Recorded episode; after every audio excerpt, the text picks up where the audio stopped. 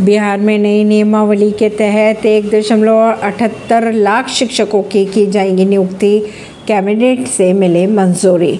Bihar cabinet ने बिहार राज्य विद्यालय अध्यापक नियमावली 2023 के तहत एक लाख अठहत्तर हज़ार छब्बीस शिक्षकों की बहाली को मंजूरी दे दी है।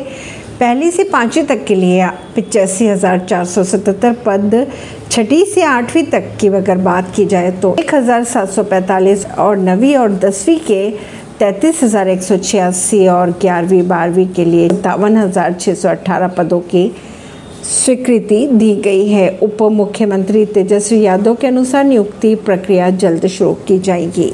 कर्नाटक कांग्रेस चीफ शिव कुमार के हेलीकॉप्टर से उड़ान के दौरान टकरा गया पक्षी, टूटा शीशा। इस वजह से हेलीकॉप्टर की तत्काल इमरजेंसी लैंडिंग भी कराई गई और हेलीकॉप्टर में सवार एक व्यक्ति को मामूली सी चोटें आने की खबरें आ रही है सामने। ऐसी खबरों को जानने के लिए जुड़े रहिए जनता से रिश्ता पॉडकास्ट से। परवेश नई दिल्ली से